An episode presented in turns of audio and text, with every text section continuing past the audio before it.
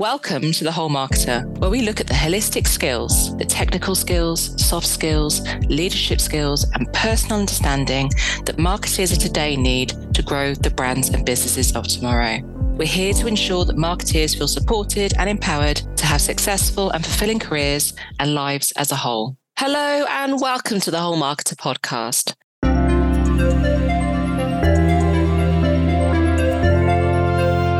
Today's podcast is a topic of personal understanding. It's heart led career choices. And shortly I'll welcome today's guest, Rania Robinson, onto the podcast.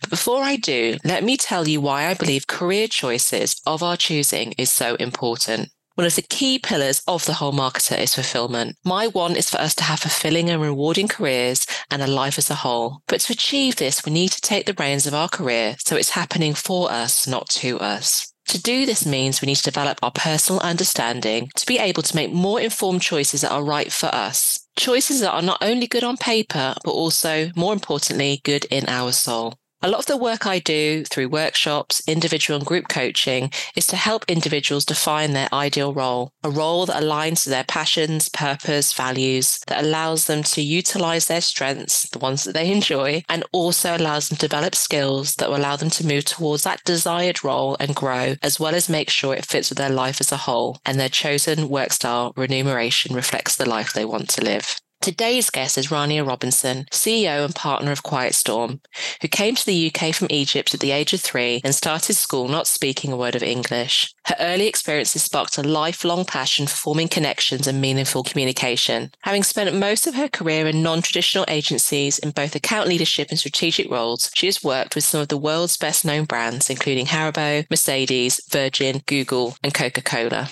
Since joining Quiet Storm 11 years ago, she has brought a 360 perspective and new energy to the agency, helping extend its service offer and broaden its sector experience. Passionate about empowering women in the workplace, she is president of WACL, an organization whose purpose is to accelerate gender equality in the advertising and communication industry. Quiet Storm currently works with the Women's Equality Party pro bono. Rania is a diversity champion and in 2020 relaunched Create Not Hate, Quiet Storm's initiative to get underrepresented young people into the creative industries by unlocking their creative potential. Rani is an active participant in D&I initiatives across the industry and a regular commentator on BBC Radio. She features in IPA's 2020 iList of the most influential industry role models, was listed in Campaign's top three trailblazers of 2021 and their 40 over 40 list in 2022, as well as being on Ad Age's leading women list of 2021 is one of the We Are the City's 50 trailblazers of 2023.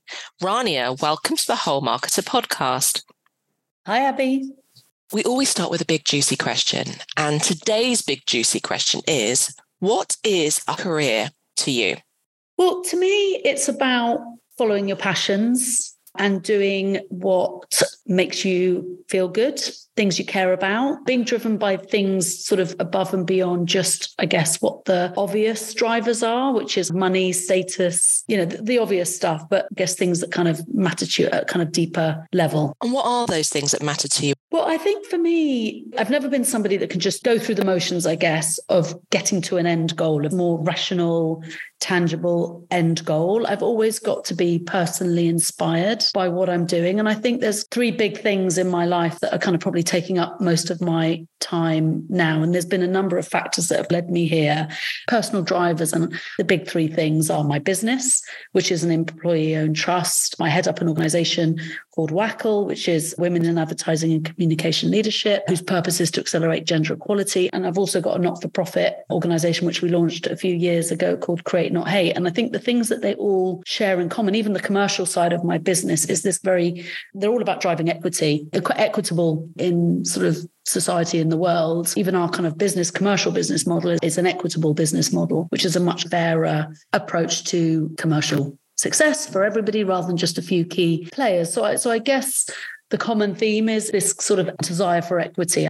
Do you think that desire for equity and society in the world as a whole, which is what I've written down, has come from? Well, I think a lot of it comes from my childhood, I guess, and my young personal experiences. I think coming from a family, first generation immigrants coming to the UK, being from a marginalized group, I guess, well, two marginalized groups, if you think about being a woman and then also being a woman of color, coming to a foreign country, having that strong sense of being different and being challenged with certain opportunities just for the fact of my gender and my background. And I think for me, that has probably been a very big and unconscious driver. And I think likewise for my partner, my husband, and my business partner, who's also come from a very sort of marginalized part of society, if you like. So I think for both of us, that sort of shared desire to create opportunities where they don't currently exist or level out the playing field, I guess, in any way that we can has been a key driver. And I think that certainly come from my early childhood experiences. I think for me as well,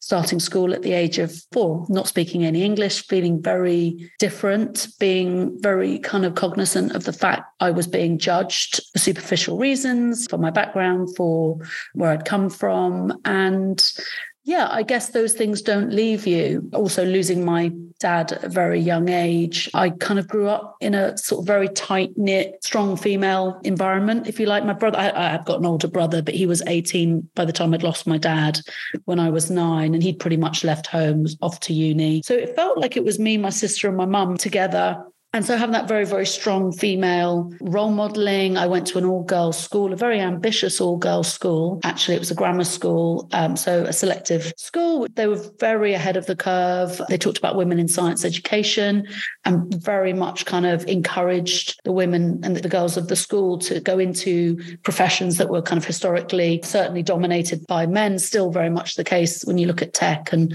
even today, as well, science and tech today.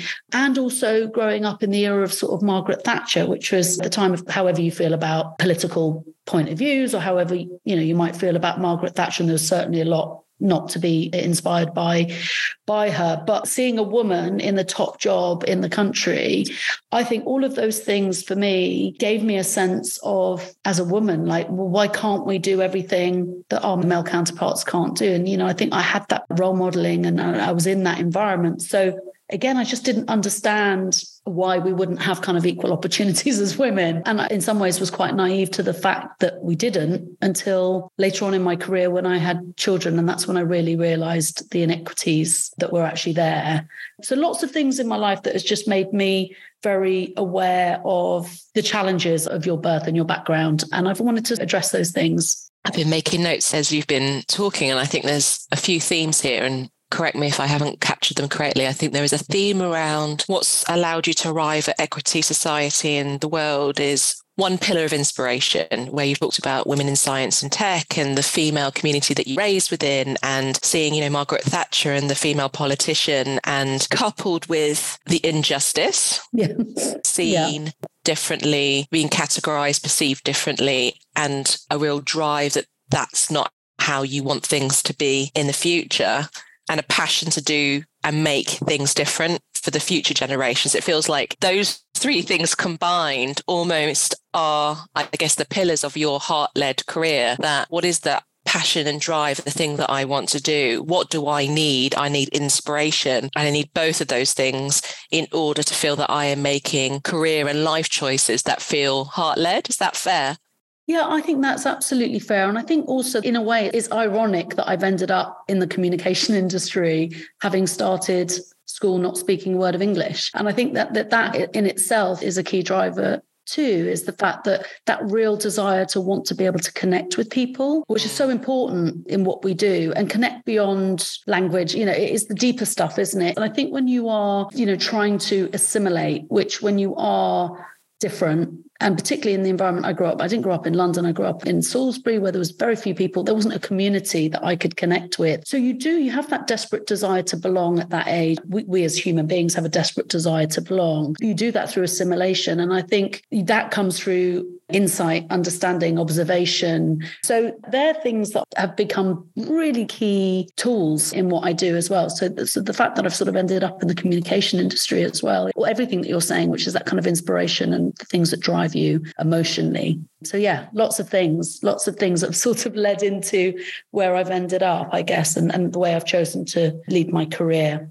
And tell us more about that, those kind of key milestones that have perhaps from entering into the communication industry, meeting that need around connection and belonging and being able to represent to where you are today, leading a business, WACL, a charity. Yeah. Tell us about some of those key milestones that you feel reflect that kind of heart led career. I mean, again, I, I've not done anything in the right order or in the right way. I mean, there's so many things about my history and my background that actually would have never led me to where I've led to under normal circumstances because I found the whole school experience unbelievably frustrating. I mean, I loved, I was inspired by the fact that it was an ambitious school. I loved the fact that we were encouraged as women to step out of our boundaries and step out of our restrictions. I loved that. But one of the things that I found frustrating about the school was its single minded focus on academics. And it was highly, highly selective. It was very kind of academically driven.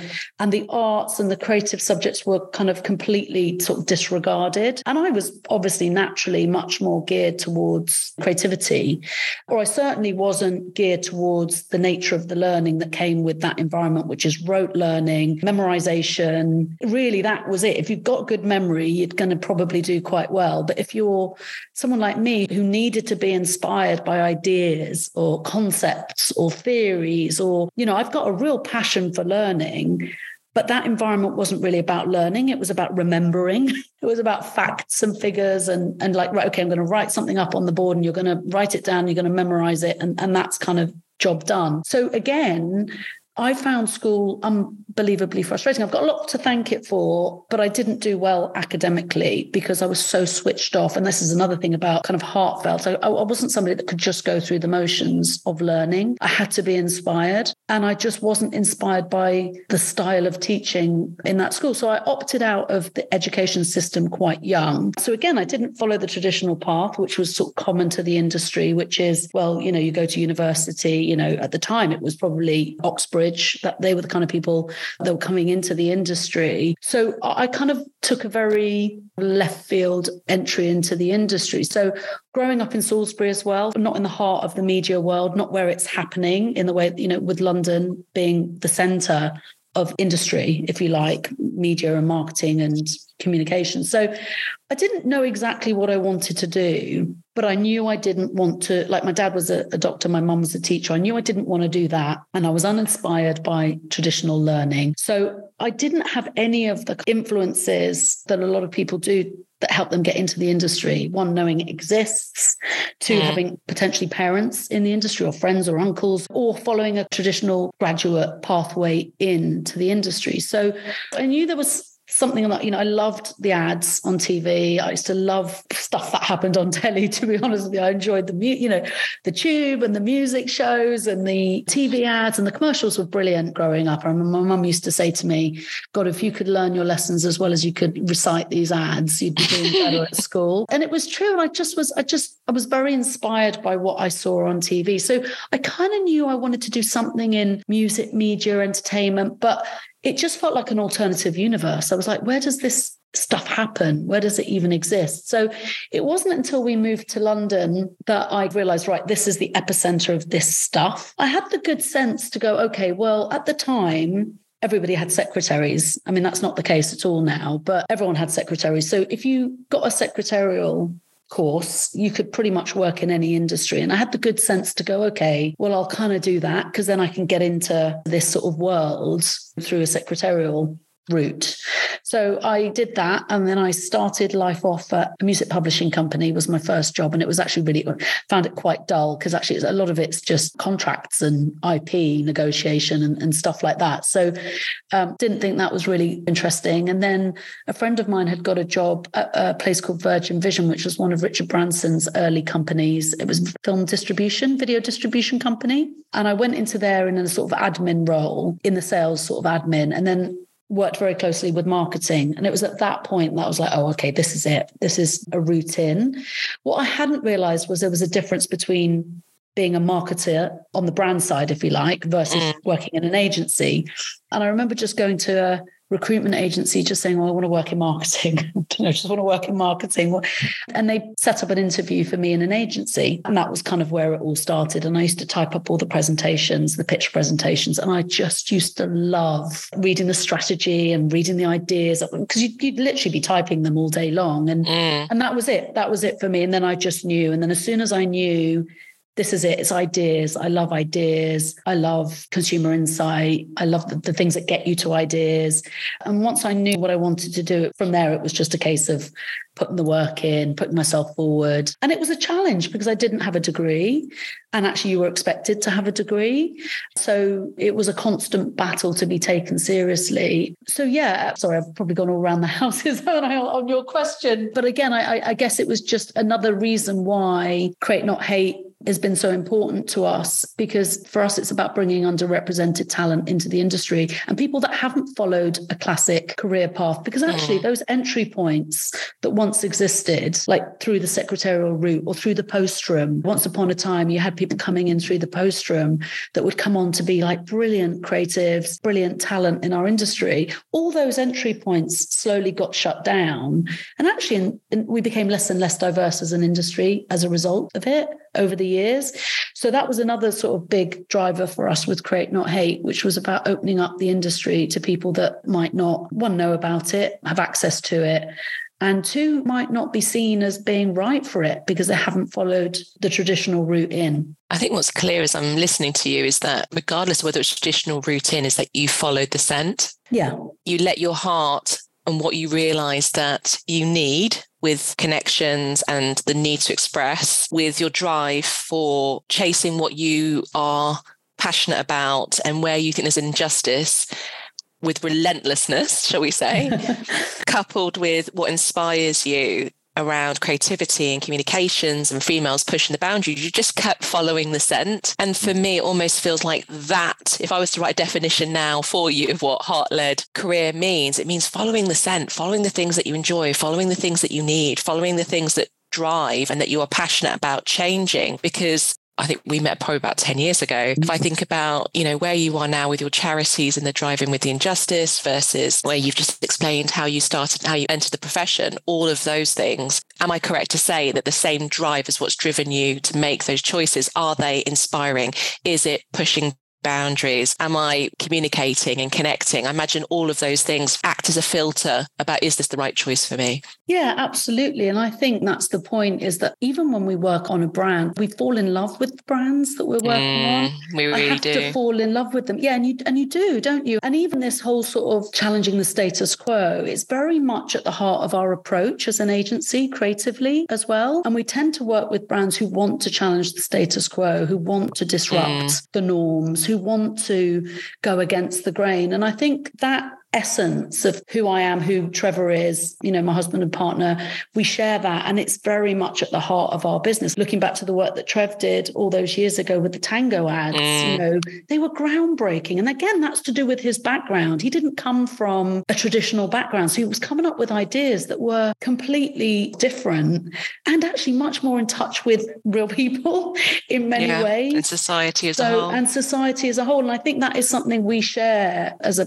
couple and very, very much at the heart of our business as well. And we do work that kind of connects at that level. And it, you know, it's not for everybody. Not every brand wants to work with us. And I think the brands that do really do. And when we do do work, it really does resonate with the right consumers as well. So it very much plays to the commercial business as well. It's not just all self-indulgent, oh, you know, it's because we like this is what we like to do. It's because it's powerful.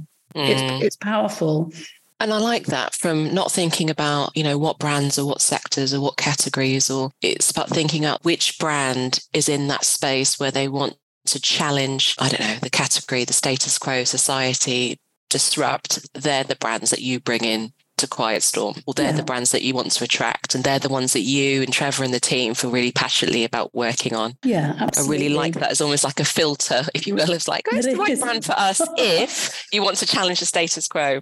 Yeah, absolutely. And I think that is true of the work that we do. And it's a consistent approach is that we, we, talk about creativity with purpose. Purpose has been hijacked really by social purpose. And we do have a social dimension to the stuff we do, but we're talking just the original. The original, um, why your brand exists. Meaning, yeah. And it doesn't have to be exists. to change the world. Yeah. Exactly. It's just about what you mean to people beyond your products and services. I mean, with Haribo, it's sweet at the end of the day. We talk about just bringing moments of childlike happiness to a dull and grey world. And actually, it's true to the product experience and true to the brand experience. You get packet of Haribo's out. That's what happens. People become childlike. They get excited for a minute and try and find their favorite Haribo, and everyone's like gets excited. So it comes from a brand truth. It doesn't have to be about social causes, but we do start there because again, that's the heart of the brand, if you like. So yeah, we do find interestingly that actually that the two businesses do kind of intersect because we've worked with brands like John Lewis with Create Not Hate, where they're looking to, you know, fresh ideas and a fresh perspective, which comes with people who've come from different backgrounds, who've had different lived experiences that, you know, haven't gone through the same life experiences as a lot of people in our industry. So it mm. can bring a really fresh commercial perspective as well to product innovation and communications. And so there is that kind of point of intersection between Create Not Hate and our commercial business. We don't just see Create Not Hate as a kind of,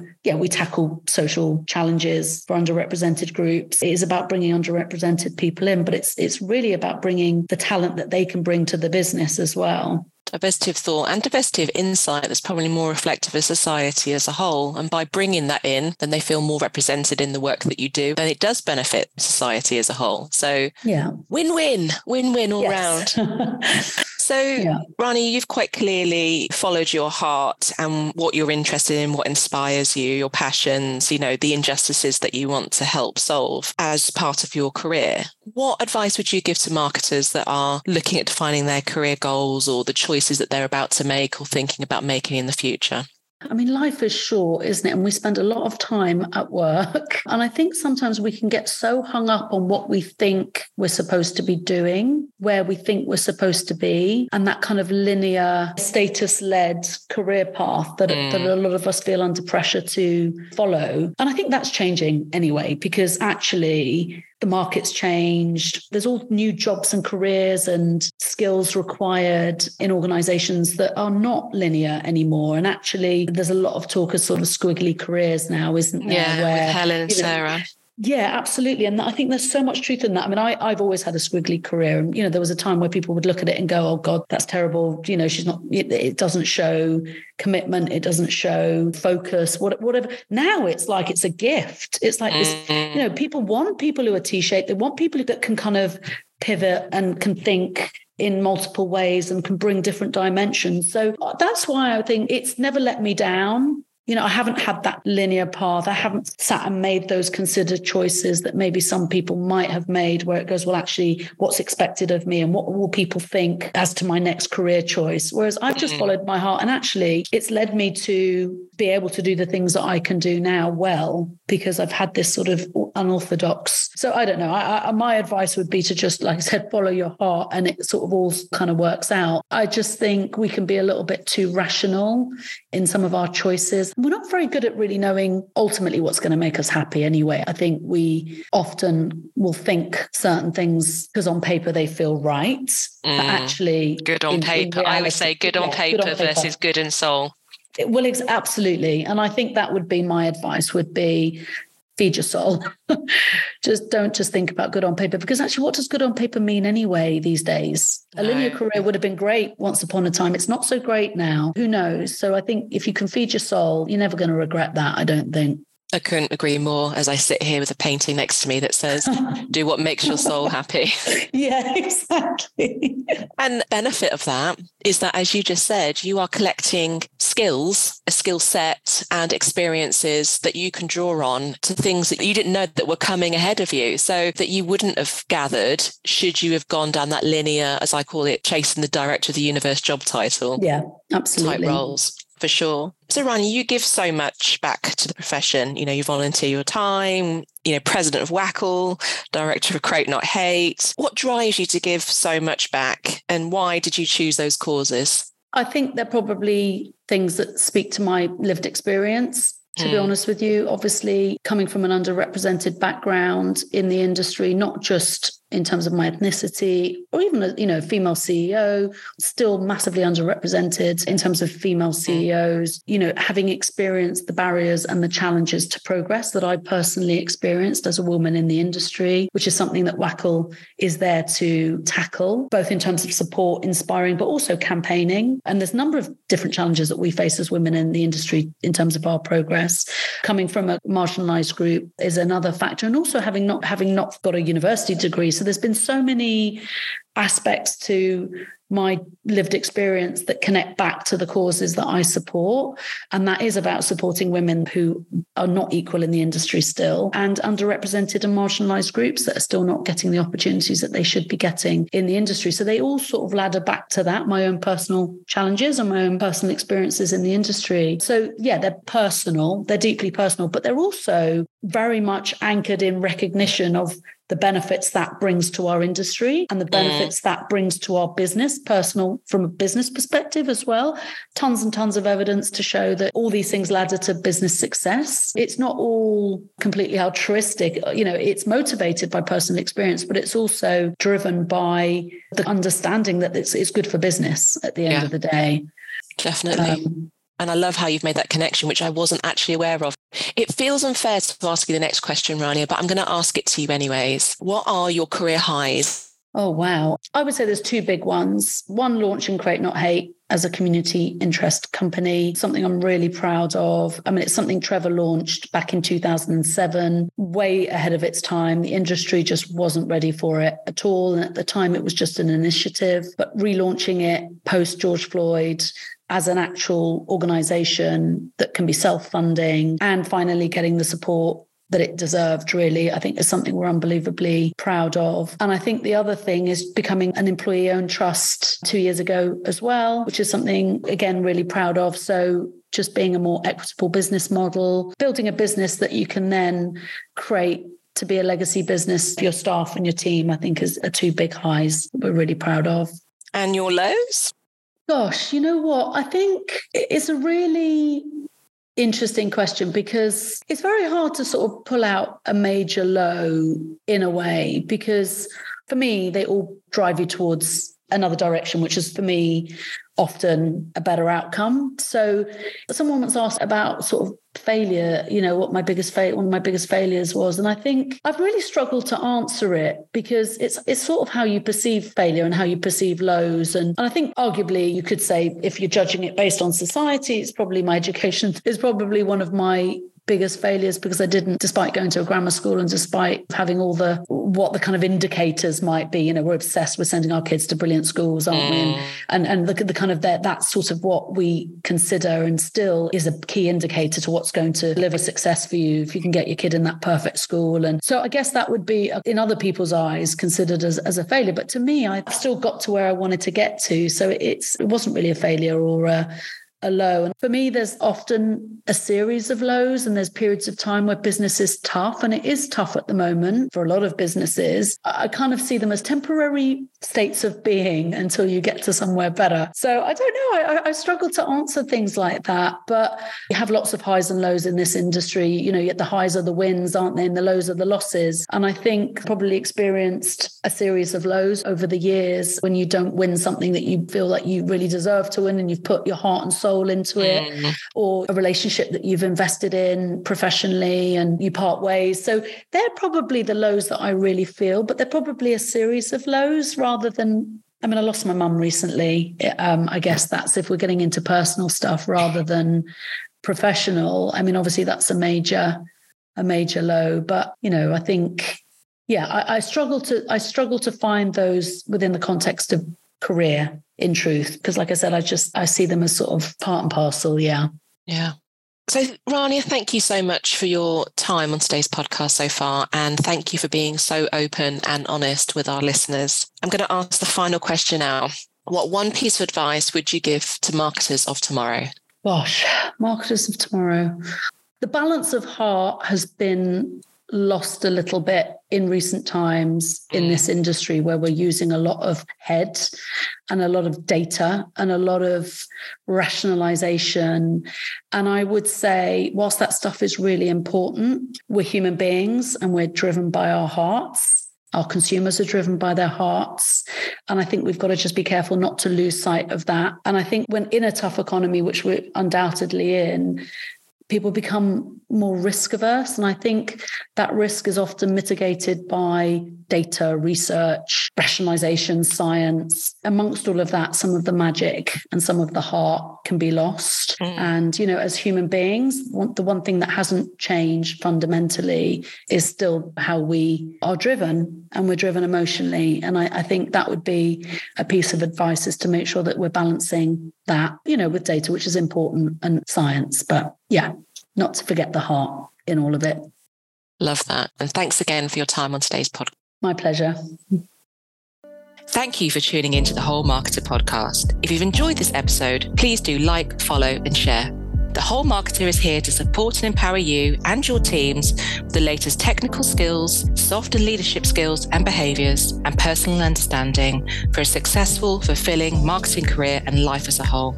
For support, resources, and more information on how we can help you to become a whole marketer and build whole marketing teams, go to www.thewholemarketer.com.